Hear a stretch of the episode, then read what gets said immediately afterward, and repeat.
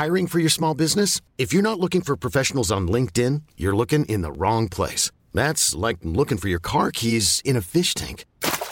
LinkedIn helps you hire professionals you can't find anywhere else, even those who aren't actively searching for a new job but might be open to the perfect role. In a given month, over 70% of LinkedIn users don't even visit other leading job sites. So start looking in the right place. With LinkedIn, you can hire professionals like a professional. Post your free job on linkedin.com slash achieve today.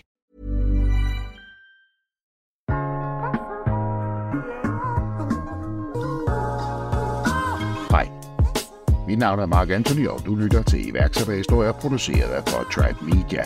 I denne episode skal du høre historien om QuickPay, fortalt af Thomas Jensen. QuickPay leverer et menukort af betalingsmuligheder til netbutikkerne, så de kan sælge deres produkter på de forskellige markeder.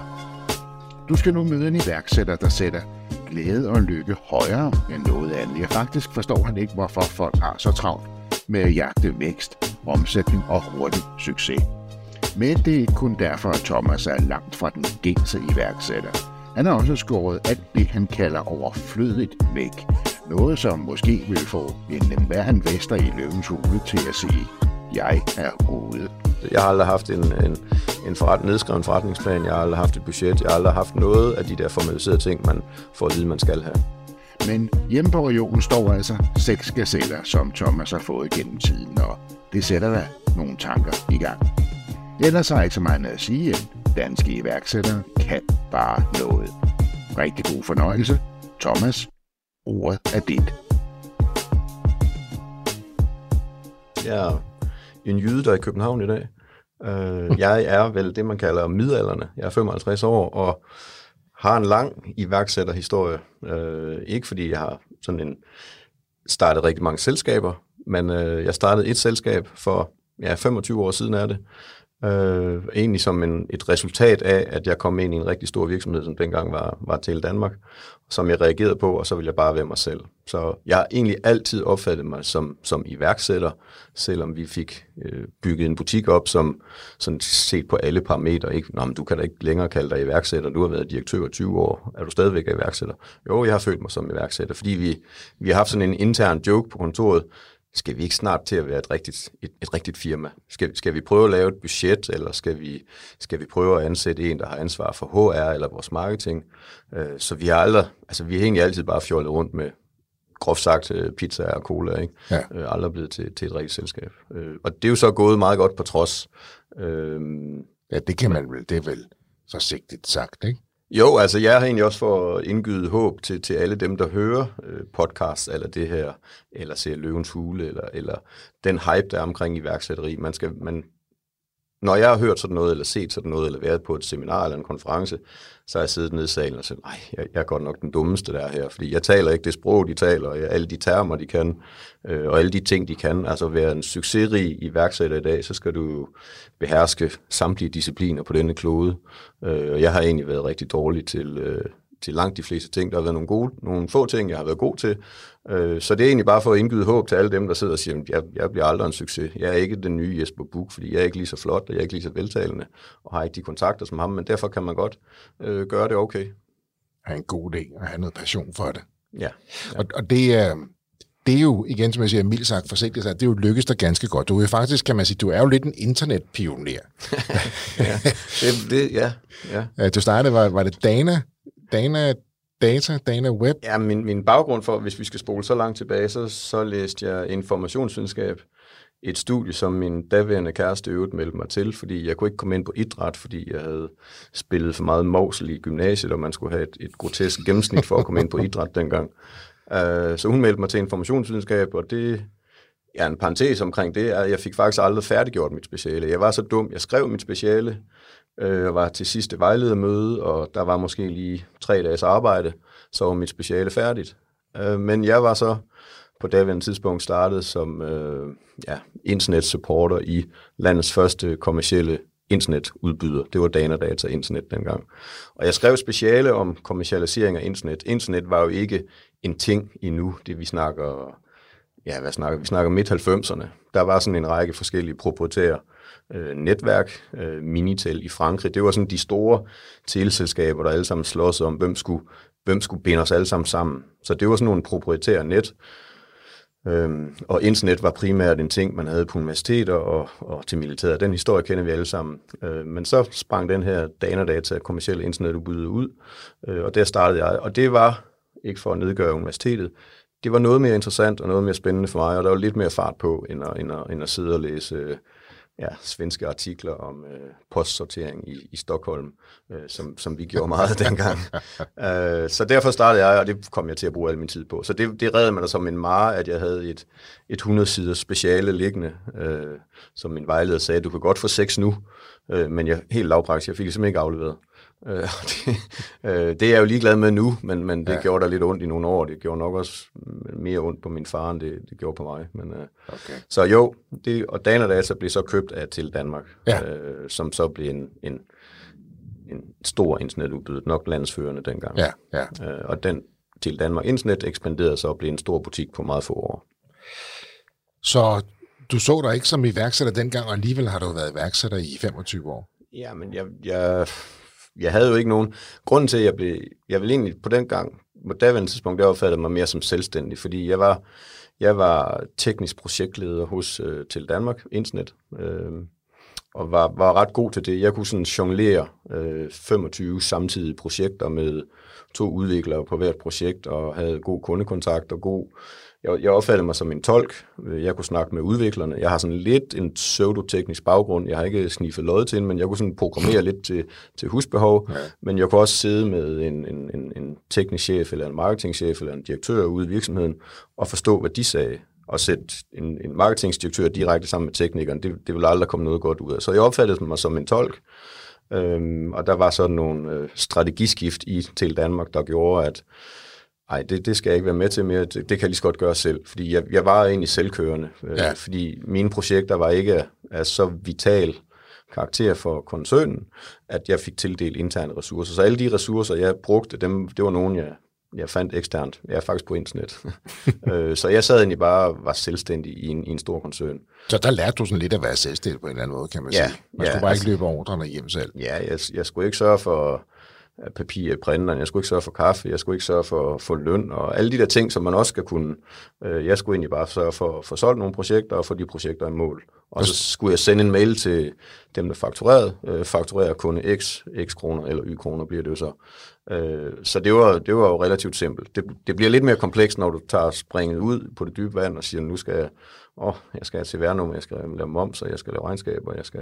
Ja, for man kan sige, det var et godt job her, at du var på forkant med, med udviklingen, at du kom ret tidligt ind i forhold til, til, til internet-æraen. Ja, ja. Og som, der kunne du bare være blevet og vokset i, i, til Danmark, til se senere, ja. øh, og hævet en større hyre, men... Ja, ja jeg, jeg er nok ikke så pokkers autoritetstro. Det, der sker i en organisation, der, der vokser hurtigt, øh, jeg har lige sådan lidt provokerende sagt, det er, at den, den maksimerer på, på inkompetence. Jeg, jeg er altså sådan en ildsjæl og en, og en fagmand, der vil gerne bære det, det givende projekt i mål med, med de, de ja, med de remedier, du nu har. Øh, men når du møder en større organisation, eller kommer ind i en større organisation, så kommer der hurtigt politik i det, og der kommer magtkampe. Der er nogen, der vil have noget på deres skuldre, øh, nogle titler og noget, og lige pludselig så sad jeg med en chef, som øh, som jeg fandt fagligt inkompetent. Og det, det er nok klassisk i, i og han, han var jo nok så sympatisk og nok så dygtig en leder, men jeg var sådan meget fagligt orienteret, øh, meget snævert, så, så jeg var mere naiv dengang, end jeg er i dag. Øh, men jeg tror, det, det er typisk i større organisationer, for når man går fra en, da jeg var ansat nummer 6 i Dana Data, og to år efter var vi 450. Altså det, ja. det er en revolution i en, en, en bombe, der springer i en, i en butik, og det havde jeg svært ved. Jeg var, jeg var jo noget yngre dengang, så jeg, var, ja, jeg havde også en mere naiv tilgang til Jeg var, jeg var meget lidt autoritetstro. Hvis der kom en mellemleder, som jeg ikke havde faglig respekt for, der sagde, at jeg skulle gøre, gå til højre, så kunne du ret være, være ret sikker på, at jeg gik til venstre. Bare fordi? Bare fordi. Det skulle han i hvert fald ikke bestemme. Fordi jeg kunne se, jeg havde mit på det tørre. Jeg tjente en formue til selskabet, fordi jeg kørte de her 25 samtidige projekter, og jeg vidste, hvad der blev faktureret, jeg vidste, hvad jeg fik i løn, og jeg vidste, hvad jeg betalte til mine underleverandører. Så kunne jeg regne ud, mig tør de ikke røre ved. Hvad er så din motivation for at gå selvstændig der? Ja, men det var, det var frustration øh, over, øh, at, at der ikke blev lyttet til fagligheden, men at, mm. men at det, der blev udstukket nogle, øh, nogle strategiske retningslinjer, og det vi skal, og jeg, det kunne jeg ikke se mig selv i. Og så var der nogle interne ting, der gjorde, at alle ressourcer skulle flyttes til nogle projekter, jeg absolut ikke havde interesse i. Og så var jeg så privilegeret, øh, at, at vores afdeling blev nedlagt. Øh, jeg sad i en projektafdeling med, med eksterne kunder, og til Danmark er jo en, en forretning, øh, som man kan sige rigtig meget om, og den er jo, det er jo en driftsorganisation, og eksterne kunder, enkeltvis havde vi ikke mange af. Altså alle er jo kunder, øh, men, men projekter, projekter øh, var der ikke nogen af. Så hele vores projektafdeling blev nedlagt, øh, og så gik jeg jo hen og spurgte, hvad, hvad gør vi med de der kunder? Jamen, dem, øh, hvis du vil servicere dem, så er det win-win for alle parter. Så jeg startede ud øh, ganske privilegeret med at have kongehuset og nogle øh, energiselskaber og ja, Kuwait Petroleum og Top Danmark, og, altså sådan nogle C25 ind, øh, så, selskaber, dem sad jeg med der i min lille enkeltmandsvirksomhed hjemme ved stuebordet. Så, så de nedlægger hele den afdeling, du sidder ja, i, ja. Og, og så kommer du til dem og siger, hey, hvad gør vi i øvrigt med dem? Så siger ja. dem kan du bare tage dig af. Det lyder ikke som om, de har haft en helt stor plan for de kunder, før Nej, de, de ville bare have sagt et, uh, sendt en, et brev om at sige, uh, det er bare, samarbejde ophører, I må finde en anden leverandør. Men når du så kommer om det her spørgsmål, så tænker så bliver, ja. så bliver jeg nævnt i en parentes, og så ja. kontakter jeg jo dem. Så, så du... det, det, ja, det er måske ikke så interessant længere, men, men det, er jo, det, er jo, det er jo svineheld for mig. Øh, kan man jo, sige. men det er også interessant, den strategi og den plan, de så havde. Heldigvis så kommer det jo ind for kunder, i kundernes øjne, kan man sige, at ja. du kan fortsætte den service, kan man sige. Det ja. vil sige, du får en masse kunder ja. fra dag i dag. Det er, jo, det er jo skønt, når man starter som selvstændig, det må man starte sige. med en masse gode kunder. Ja. Og det, det er egentlig fundamentet for det, der så kommer til at ske efterfølgende. Ja, det der så sker, det er, at jeg starter ud ved en, ved, med at være en konsulentforretning. Jeg sælger mine timer, ja. og, og er bare mig selv.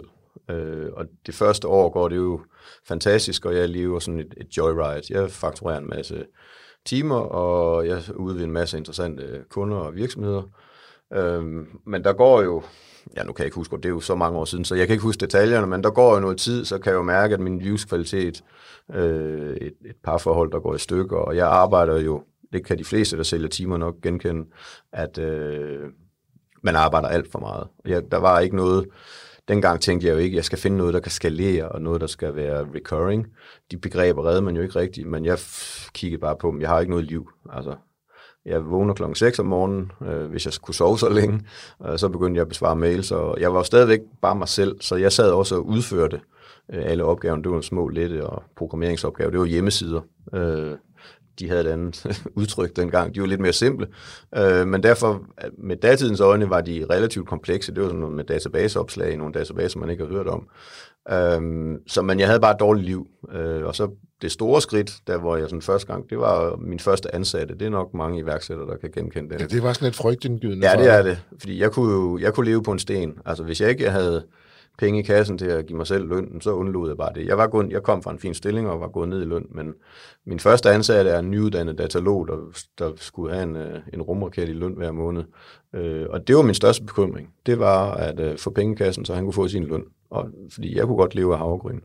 Øh, men, men det gik jo, fordi jeg havde alle de her kunder, så, så jeg var ja, super privilegeret. Så min bekymring var, ja, den burde ikke have været der, men, øh, men det var jeg, det kan jeg huske. Og så udvikler du så din konsulentforretning, ja. og så flytter du dig så fra konsulent Ja, ja, vi skal nok spole hurtigt frem, hvis vi ikke ja. skal bruge tre dage. Så øh, ja, men vi, vi, jeg bliver mere og mere overbevist om, at, at konsulent skal jeg ikke være, også fordi jeg er ret beset af konfliktsky. Øh, og når du sælger timer, så siger du, du laver en aftale, jeg sælger 10 timer, kunden har en helt anden forventning om, at, øh, at den skulle have været grøn, og så tager opgaven lige pludselig 20 timer. Så jeg var for dårlig til at tale alle de konflikter der, og det gjorde så, at så arbejder jeg lige 20 timer, fakturerer 10. Øh, så jeg blev nødt til at, at finde, finde på noget, der kunne, der kunne sikre en stabil indtægt. Og samtidig var vores projekter også, de over tid blev de så komplekse, at vi sådan helt lavpraktisk havde svært ved at finde nogle hosting, altså internet serviceleverandør, eller hvad de hed, hostingleverandør, der kunne øh, stille de der tekniske værktøjer til rådighed, som vi skulle bruge, givende databaser, givende de programmeringssprog. Så jeres løsning var så avanceret, at ja, ja. det var svært at få men, men nutidens øjne var de på ingen måde avanceret. Men, men, men det du kunne købe fra hylden dengang, du kunne købe øh, noget hos IBM til en kvart million om måneden, eller du kunne købe noget, som bare kunne noget HTML. Der var ikke noget sådan in-between. Øh, og det, det byggede vi så bare selv. Vi satte en server op over hjørnet, og, og så sagde vi, nu er vi uh, internetleverandør, hostingleverandør.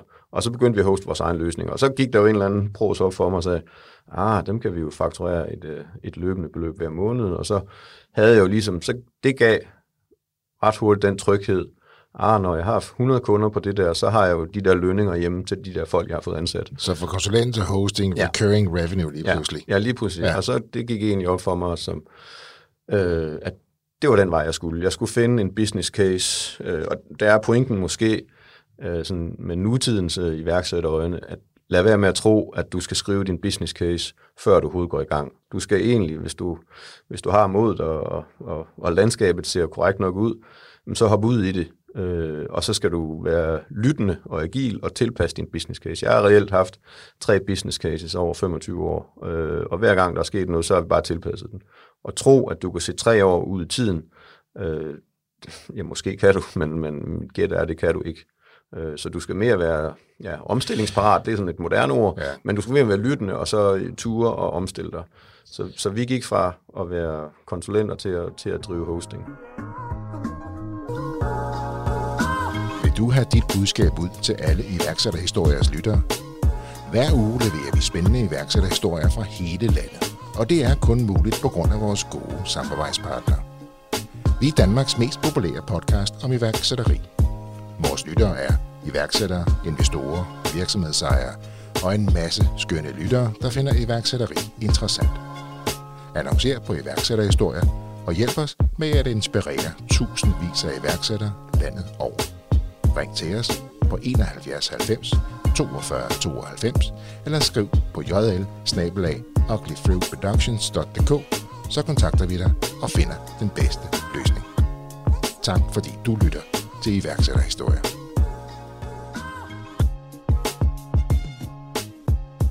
Og så begynder at have den recurring, ja. altså næsten ja. abonnements. Ja, men det var jo en abonnementsforretning. Det var en abonnementsforretning. Som den, er meget oppe nu jo igen. Ja, det har den jo været nogle år. Det er jo det, hvis man snakker exit og salg, så er det jo det, der bliver kigget på hos ja. investorer øh, hvor meget recurring revenue har du. Så det er interessant, det der med at se tre år ud af tiden, det er, at du kunne prøve, men du ved ikke, hvad der kommer til at ske. Du skal i hvert fald ikke hænge dig i det. Nej. Altså, du, det er fint at have det. Vi har aldrig haft det. Jeg har aldrig haft en, en, en forret, nedskreven forretningsplan. Jeg har aldrig haft et budget. Jeg har aldrig haft noget af de der formaliserede ting, man får at vide, man skal have. Så Thomas, du sidder her og fortæller mig, at du har været selvstændig i 25 år. Du har lige lavet en rigtig fornuftig exit på QuickPay. Nu sidder du og siger, at du har ikke haft nogen af de ting, som man ellers mange steder fra får tude ørerne fulde af. Det skal man have. Ja. Du skal have en plan, du skal have et budget, du skal... Ja, ja det er historien måske lidt, at, eller sandheden er måske mere, at jeg har nok måske haft det inde i hovedet, men fordi jeg aldrig har skulle stå til regnskab over for nogen eksterne. Altså du skriver en forretningsplan, hvis du skal ned i banken og låne nogle penge, eller hvis du skal berette i din handling over for en bestyrelse eller nogle eksterne investorer. Jeg har aldrig haft en bestyrelse, jeg har aldrig haft nogle eksterne investorer, jeg har aldrig brugt banken, vi har aldrig haft en kassekredit. Så jeg har ikke skulle stå på mål for nogen eksterne, jeg har skulle stå på mål for mig selv og mit eget liv, så det har, det har lige så meget været min egen livskvalitet. Øh, jeg har, sådan, jeg har sådan måske opfattet mig lidt som en, som en diktator i, i virksomheden. Selvom vi har altid været en lille virksomhed, da vi blev solgt, var vi ja, 20 mand. Øh, jeg har altid sat et mål i at have så lille en virksomhed som muligt. Og det for dagligdagen var jo meget, meget demok- øh, demokratisk. Øh, når der skulle tages en beslutning, så var det jo dem, der havde de, de bedste faglige argumenter, der fik ret. Ja. Øh, selvom jeg var formelt set direktør, så var jeg jo til sidst var jeg jo tæt på at være den dummeste mand i selskabet, fordi jeg har været så privilegeret at få ansat nogle dygtige folk. Men er det ikke også det, det handler om? Jo, altså, han, jo. Ansat, og, så har været, og, og så har været ydmyg over for, at du, selvom du har flest stjerner på skulderen, så skal ja. du ikke trumfe din, din holdning igennem. Altså, det jo næsten uanset hvilket emne, vi kan diskutere, så kunne jeg have en holdning. Men der var jo nogen i rummet, der var meget dygtigere end mig, og så måtte de jo vinde den diskussion. Øh, men jeg kunne selvfølgelig præge den, den, den negative udlægning, vil sige, at jeg kunne manipulere nogle, øh, nogle beslutninger igennem. Øh, men vi har i høj grad været sådan en fagligt drevet organisation, hvor, hvor fagligheden har bestemt. Øh, så, så det er måske en anden take at få med. Få nogle dygtige folk med og lytte til dem. Øh, og så ved ydmyg over din egen rolle. Du skal ikke sætte dig selv op på en, på en ølkasse og sige, at jeg er direktør, så jeg bestemmer. Fordi men, du, er, du er typisk den dummeste. Øh. Men det er vel også en klog måde at gøre det. Jeg mener faktisk, det var Steve Jobs, der engang havde sagt noget i retning af, altså lad være med at ansætte smarte mennesker, for så at fortælle dem, hvad de skal. Du skal ja. ansætte smarte mennesker, så de kan fortælle dig, hvad du skal. Ja, det er jo smart sagt, kan man sige. Ja, det var jeg jo meget enig. Ja, det lyder jo som om, at det er... Ja, jeg gider jeg kunne sige noget så klogt. Jamen, han er sikkert blevet inspireret af dig, Thomas. han havde fingrene ude mange steder. Men hør hvornår får du ideen til, til QuickPay? For den er jo ikke... Ja, den, den, så skal vi spole lidt tilbage til, til min til, til Danmark-tid eller TDC-tid. Der, øh, TDC var jo strategisk klar over, at deres fastnet-telefoni, som var deres helt store forretning, uh, den ville dø over tid. Øhm, det, folk ville ikke have, have kover, og de har jo udlejet øh, de der fastnet-telefoner til groteske summer. Der står sikkert stadigvæk nogen hos nogle helt gamle mennesker stadigvæk, som de betaler en voldsom overpris på. Ja. Øh, så det var TDC godt klar over ret tidligt. Så man skulle, der kørt nogle projekter på noget micropayment, at man skulle kunne ringe til frygten klokken, det skulle koste to øre, man skulle kunne ringe til træfpunkt, eller hvad det hed, 159, og sådan nogle forskellige tjenester skulle man finde på, og så skulle du lave sådan noget micropayment. Der, det her var jo før Dankort, skal man huske. Man kunne ikke betale med Dankort, øh, og lave en korttransaktion var alt for omstændeligt. Så TDC havde nogle micropayments-projekter, eller det var jo nærmest sådan noget øh, forsknings... Øh, og dem var jeg tilfældigvis blevet udpeget som teknisk projektleder på. Så min interesse for betalinger var egentlig vagt i helt tilbage i min TDC-tid, og det har jeg nok haft liggende i baghovedet. Og det, der så helt lavpraktisk sker, det er, at øh, på et tidspunkt, så bliver vores hosting-forretning så stor, at øh, det kan vi godt leve af. Og min livskvalitet var, var, var lav på grund af de projekter. Jeg havde konstant dårlig samvittighed over kunder, der forventede noget for en time siden, som jeg ikke kunne øh, leve op til. Fordi ja. jeg var den eneste, der sådan havde kundekontakten. Alle sammen var jo teknikere. Jeg havde ansat de dygtigste teknikere. Og, og lukke dem ud til kunderne, det, det, det tror jeg ikke, der er kommet noget godt ud af. Så jeg havde al kundekontakten og havde dårlig livskvalitet på det parameter. Så på et tidspunkt, så øh, sælger vi øh, konsulentforretningen fra, eller vi bytter den ja. med, en, med en Aalborgantisk virksomhed, som, som sad tilsvarende problemstilling. De havde konsulenter, de havde hosting, det vil sige, at du har udvikling og du har drift øh, i samme lille organisation, og det er egentlig sådan to modsatrettede øh, interesser, du har. En udvikler, han vil gerne ja, være vild og voldsom og køre den seneste nye øh, øh, ja, ja. version af en given software, og en driftmand, han vil bare sige, han vil bare hellere sidde og sige nej til det hele, for det skal være så stabilt som muligt. Så der var en masse sådan iboende konflikter i det. Så vi byttede forretningsområder. Øh, vi gav vores hostingforretning, eller vores konsulentforretning, undskyld, vores konsulentforretning væk, og så fik vi en hostingforretning hmm. oven i vores egen. Og så var det en ren uh, recurring revenue butik. Og inden i den hostingforretning var der en betalingsgateway, øh, markedet for betalinger dengang var helt andet, end det var i dag. Det var pladet af, af cowboy og indianer, og rent Klondike, der var 100, 120-30 forskellige leverandører af, af betalingsservices eller betalingsgateways. Øh, der var et stykke open software, øh, Cash Cow, tror jeg, ja, det hed det, Cash Cow, som et hvert mediebureau i Danmark øh, havde. Det, hed, de det hed simpelthen Cash Cow. Cash Cow, det var et stykke open source software. Øh, og var du mediehus eller mediebureau, så havde du installeret det på en server i hjørnet, så havde du en betalingsgateway. Der var ikke de store certificeringer, ikke de store krav. Og de havde sådan en, en betalingsgateway øh, ind i maven på deres øh, hostingforretning. Og den kiggede vi jo på, og vi har altid haft sådan en lidt elitær tilgang til, til programmering, og hvordan skulle vi kunne drifte det der. Det, vi blødte simpelthen ud af øjnene og sagde, nej, det der, det vil vi ikke tage ansvar for. Vi starter og vi har jo lige fået frigivet en masse dygtige udviklere, øh, så de får at vide, at I skal skrive en betalingsgateway, som vi kan være stolte af og stå på mål for. Og det var egentlig der, det begyndte. Øh, og det var, vi snakker 2003, så vi skal til at spole frem. okay, men allerede der fødes ideen ind ja, til QuickPay. og vi, vi lancerer ja, ja. version 1 af, af QuickPay i 2004. Og den version, der bliver skrevet i 2004, den kører faktisk helt frem til 2016, så det var et stykke vældig øh, stabilt stykke software. Der, godt skrevet det software. Ja, det, det, den kan jeg heller ikke tage credit for. Det var igen en dygtig kollega, der faktisk skrev et stykke software, der 7 9 13 aldrig nogensinde braget ned. Eller, det er lidt bare... imponerende, når man tænker på den, den, den periode, det, det, det lever i, at det kan fungere i 12 år. Ja, altså i sig ja. selv. Det, det, det var jo også med, med, med Gaffa og Lim til sidst, fordi verden, verden var en anden i 2004. Der var en en acquire, altså en kortindløser, det var Nets, ja. eller PBS hed det dengang, og verden i, ja, i dag er jo meget mere kompleks, og ja. mange flere services, og mange flere betalingsmetoder. Dengang var det jo øh, Visa, Mastercard og Dankort, og det var det. Ja. Så, så vi, vi, vi, vi fik klippet klistret lidt oven på løsningen de sidste år, og så startede vi tilbage i 2012 med at skrive den version, der så kører i dag. Med nogle helt andre snitflader, altså API. Ja, ja, ja. ja, ja. Det er jo helt meget, meget, meget mere komplekst. Ja, ja.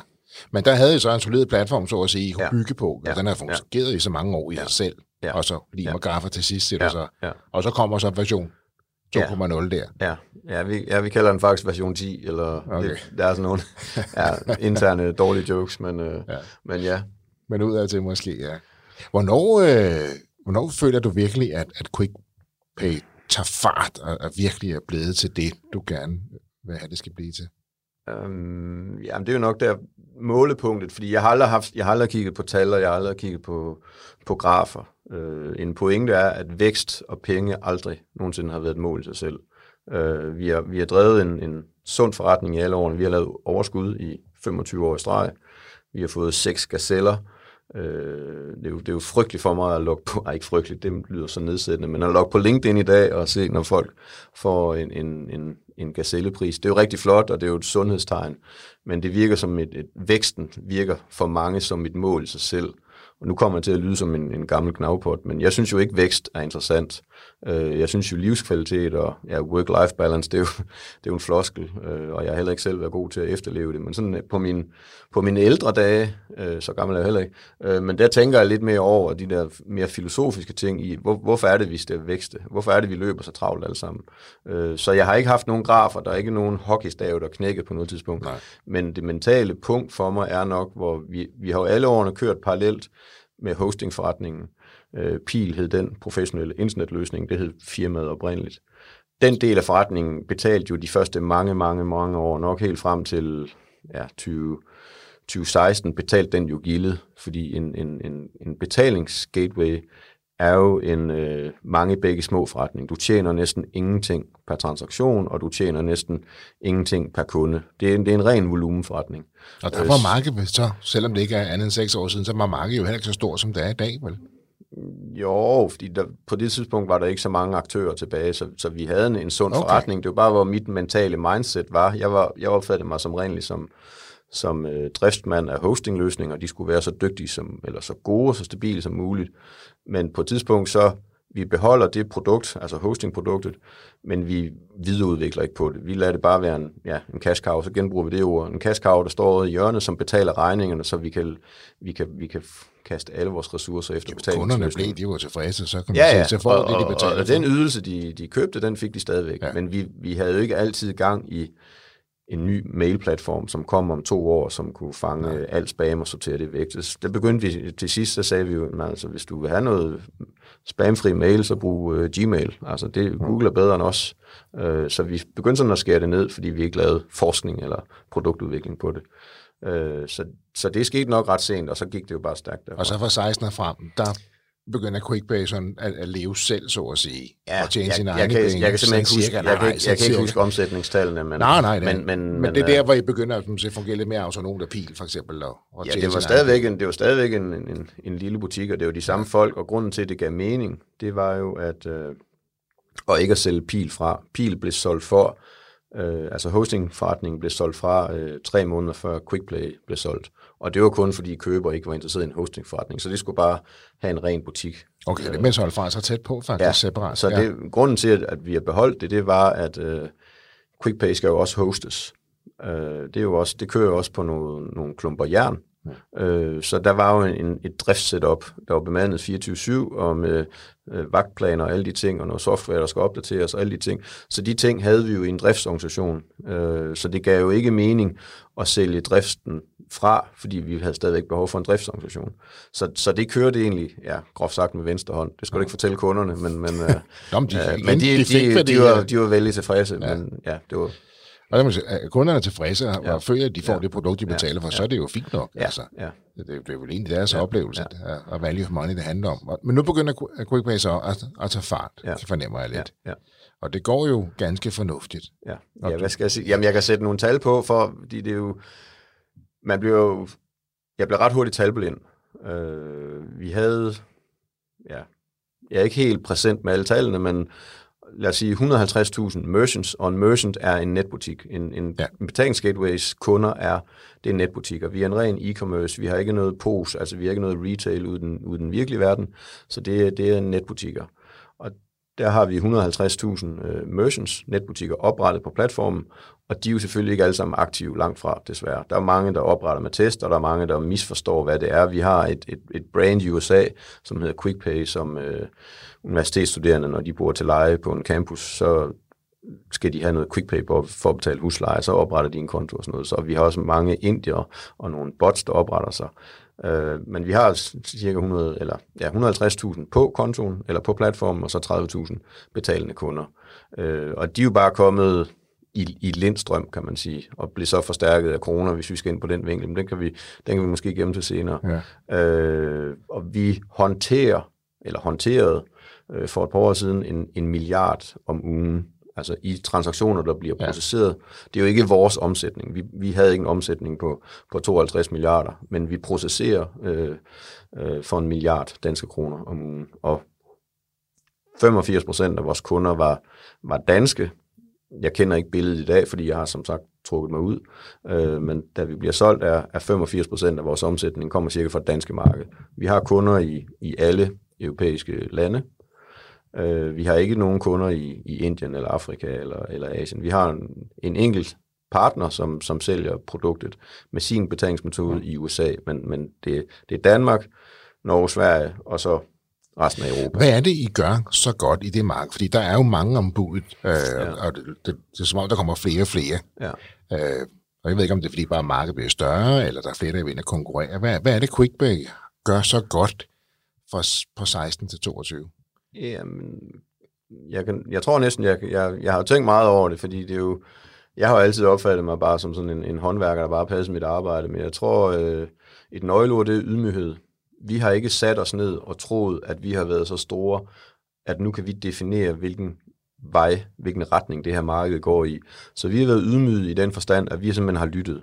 Vi har lyttet til, hvad har, hvad har kunderne efterspurgt, og så har, vi, så har vi lavet det. Fordi vi var en lille, og er stadigvæk en lille, agil organisation øh, med 20 mand, hvor langt, eller hvor alle var udførende. Da vi blev solgt, havde vi ikke nogen HR-afdeling, vi havde ikke nogen jurister, vi havde ikke nogen kok, vi havde ikke noget bogholderi.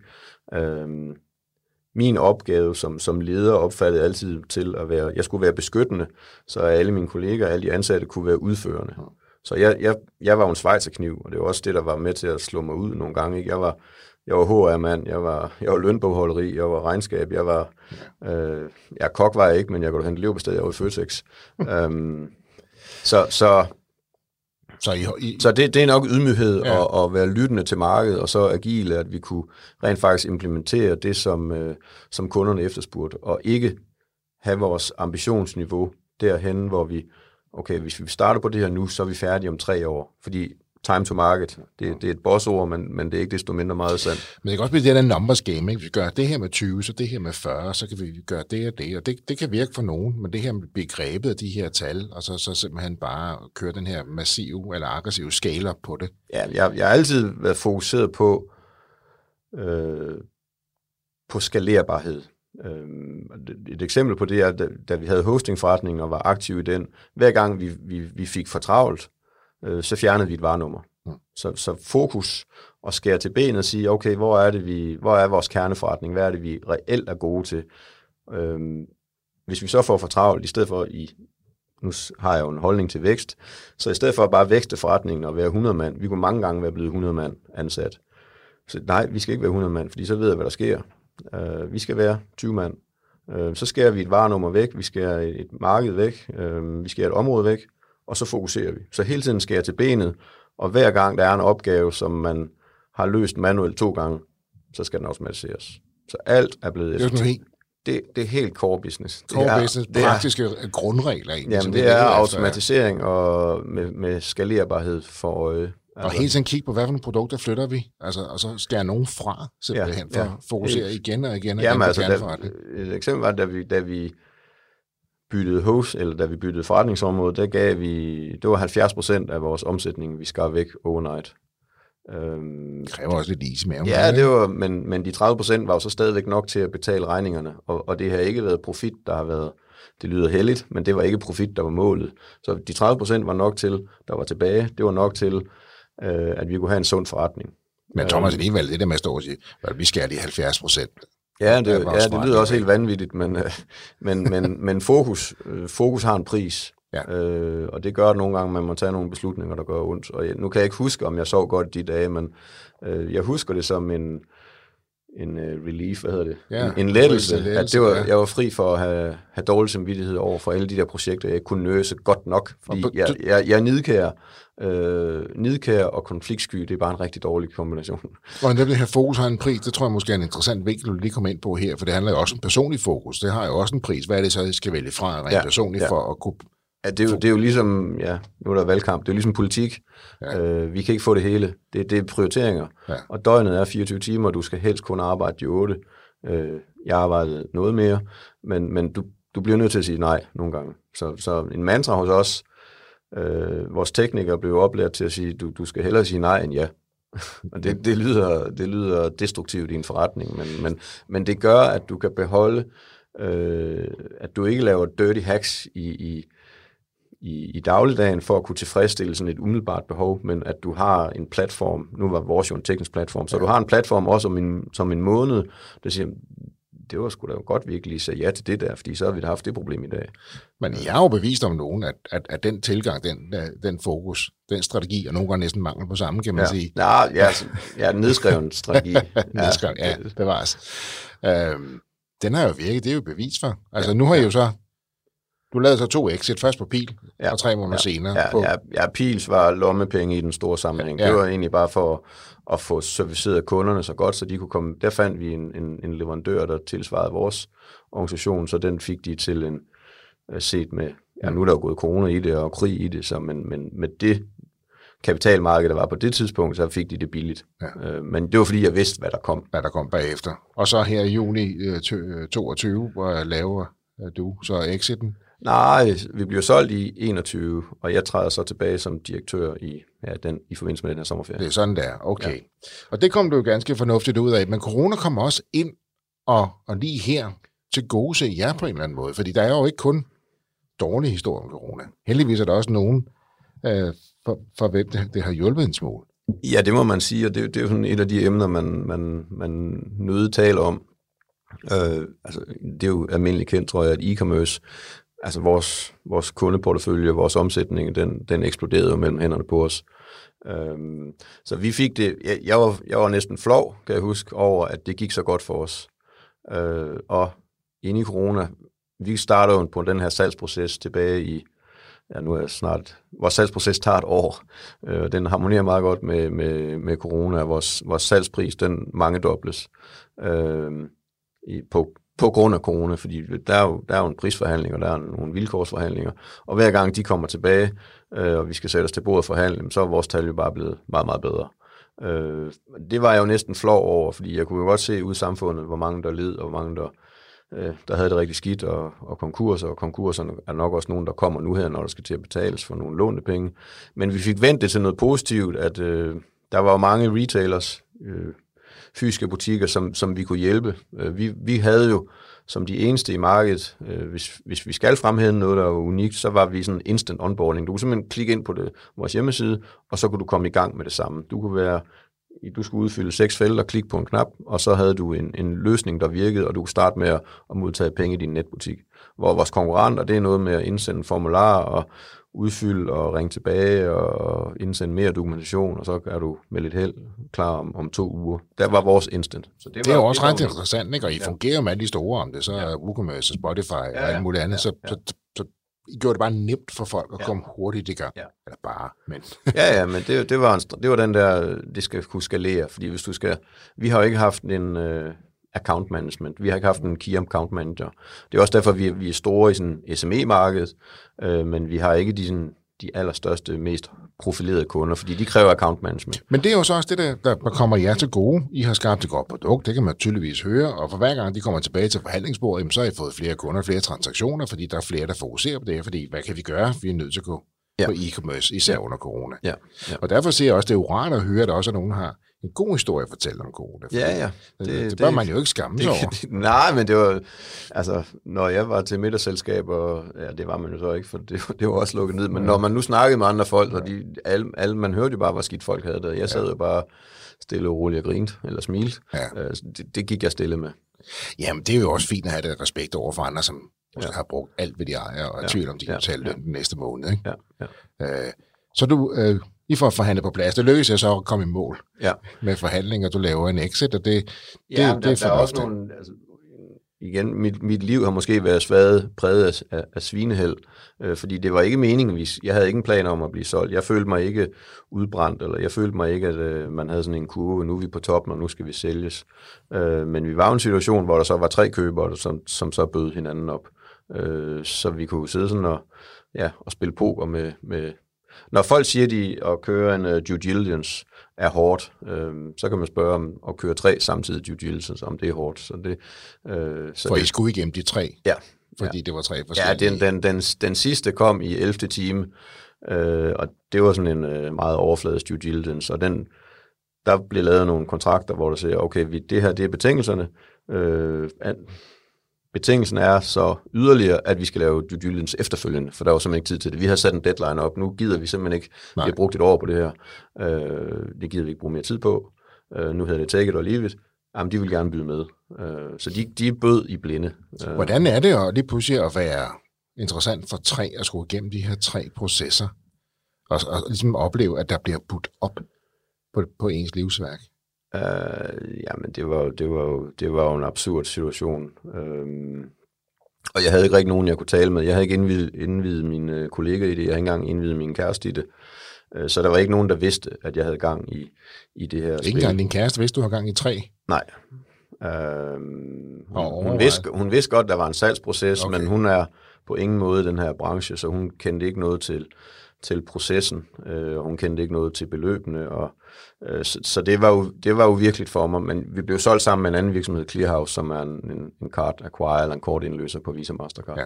Så det var dem, vi kørte parløb med, og det var i, i sandhed nok primært øh, dem, der, der drev processen. Jeg var bare med sådan, jeg skulle nikke eller ryste på hovedet, når var du tilfreds, eller var du utilfreds? Og så de tog sig af alle de, de praktiske ting. Så, så jeg var med sådan i en, i en sidevogn med dem. Øh, de kommer, de har en anden historik. Vi har været selvfundet hele livet, øh, og de kom fra et, et, et game, hvor de skulle rejse kapital. Så de har investorer inde og, og kendte jo det sprog, det lingo. Øh, ja. så, så de kendte hele kapitalmarkedet. Så det var sådan lidt en fordel i processen, kan man sige. Det var, det var, ja. den, det var i, ja, den, den, den ros ved at give dem, de var også med til at snakke prisen op, og, ja. som, og som grund til, at vi blev solgt sammen, det er fordi, vi er en værdikæde. Vi, vi leverer forretning til dem, Øh, så, så vi kunne ikke blive solgt alene øh, til, til den pris, vi har fået. Tilsvarende kunne de heller ikke blive solgt alene. Så vi hænger naturligt sammen, og det er også det, vi gør i dag. Vi bygger de to forretninger sammen til et produkt. Øh, Hør nu her, med din store erfaring, øh, både med at etablere din virksomhed og, og, og drive den, og det, det, som jeg har taget til med her med fokus har sin, sin pris, ikke? eller fokus har en omkostning. Ja. Øh, nu står du i dag, du er du er ved at lukke ned for dit, dit virke i QuickPay. Du starter Pop 2 op. Ja, det er ikke mig, der starter Pop. Jeg, jeg er nok er primært, med i det. Jeg er med ja. i det, og jeg, jeg er primært... Øh, i andre sammenhæng vil, er jeg nok primært det, der hedder dumme penge. jeg, er ikke engang, jeg er ikke engang kloge penge. Så jeg har min, jeg har min daglige gang på kontoret, og, jeg, ja. og mit netværk øh, er med til at, at, at skaffe leje, og nogle af vores investeringer sidder der. Øh, men, men det, jeg opfatter det ikke som en del af min dagligdag eller som mit arbejde. Vi har ansat en direktør til at, til at drive POP2, øh, og hun gør det fremragende. Øh, så jeg har egentlig ikke øh, noget sådan dagligdags øh, arbejde. Jeg har ikke et vækkeur, altså nu skal jeg op, og øh, det eneste, jeg skal i dag, det var at snakke med dig, eksempelvis. øhm, så, så, og det er jeg rigtig så glad den, for, Thomas. jamen, det er også rigtig hyggeligt. Men hør, hvad er så det næste, vi kan forvente for dig? Jamen, det, det, lyder, det lyder måske sådan lidt... Øh, Altså, jeg kommer ikke til at starte noget nyt. Jeg kommer til at gå med i nogle flere investeringer, jeg kommer til at være mere aktiv i de i gang af investeringer. Men i høj grad er det også at komme ud og leve mit liv, øh, og være sammen med min kæreste og min familie, og, og dyrke de passioner, som, øh, øh, som jeg har, som er cykling. Jeg har faktisk lige søgt job. Øh, det kan jeg breake. Du har simpelthen søgt job? Ja, det har jeg. Som øh, cykelguide på Mallorca, ulønnet øh, så så øh, det er sådan nogle ting, jeg i højere grad vil, øh, vil, vil eftersøge, fordi det har, det har, jo, det har jo betalt en, jeg har betalt en pris ved at være, arbejde så meget i mange år. Jeg har, jeg, et, jeg har været privilegeret, jeg har kunnet være fleksibel, fordi med, i min branche har man kunne arbejde med en laptop i, på en bænk i i New York, så det har jeg gjort. Ja. Så jeg har, jeg har fremstået som, ej, du lever et fantastisk liv, og du, du rejser verden rundt og er meget privilegeret. Men faktisk er jeg, jeg har rent faktisk siddet og arbejdet på det der hotelværelse, hvor jeg mm. hvor jeg har øh, hvor de sociale medier har, har bildt folk ind, at jeg bare har haft det fantastisk. Så jeg har siddet og arbejdet der. Og nu vil jeg gøre det uden måske så meget laptop på min skød på det der hotelværelse. Ja. Så jeg vil ud og stå mere på ski, og jeg vil ud og cykle noget mere. Var det godt at høre. Nu har du også arbejdet så hårdt hen imod det. Ja. Så må man vel også godt nyde frugten til det ja, arbejde. det, det vil jeg sige. Ja. Øh, fordi jeg har øh, oplevelser i min, om, min ja, øh, min ekskæreste er afgået ved døden, og, og det sætter nogle ting i gang, at man skal også øh, arbejde, eller livet går ikke ud på at løbe så stærkt som muligt. Nej. Øh, og jeg kommer aldrig til at sidde på en strand og bare drikke øh, sangria, eller hvad det hedder. Øh, jeg har altid gang i noget, men det, det, det vil være øh, hovedsageligt med en ikke-kommersiel tilgang. Det vil være drevet af passion. Så jeg håber virkelig, du får dit, dit ulønnede cykelguide-job på Mallorca. Det lyder fantastisk. Ja, og en masse snevær til vinter. Og så en masse snevær. Ja, ja, det, det, det er vigtigt. Det er rigtig vigtigt. Thomas, tusind tak, fordi du uh, tog dig tid til at komme herover til København og ja. komme i iværksætterhistorie. Det sætter jeg meget stor pris på. Tak for dine holdninger og meninger og rigtig uh, gode råd til os alle sammen. Jeg glæder mig til at følge din, uh, din nye karriere, og held og lykke med Pop 2. Og mange tak. Det var historien om QuickPay fortalt af Thomas Jensen. Hvis du også har en iværksætterhistorie, som du brænder for at fortælle, så hop ind på vores hjemmeside og udfyld vores formular, og så er det måske dig, vi tager fat i. Ellers har jeg ikke så meget at sige end, danske iværksættere kan bare noget. Tusind tak, fordi du lyttede med. Kan du have en rigtig god og entreprenant dag, til vi lyttes ved igen. Hej.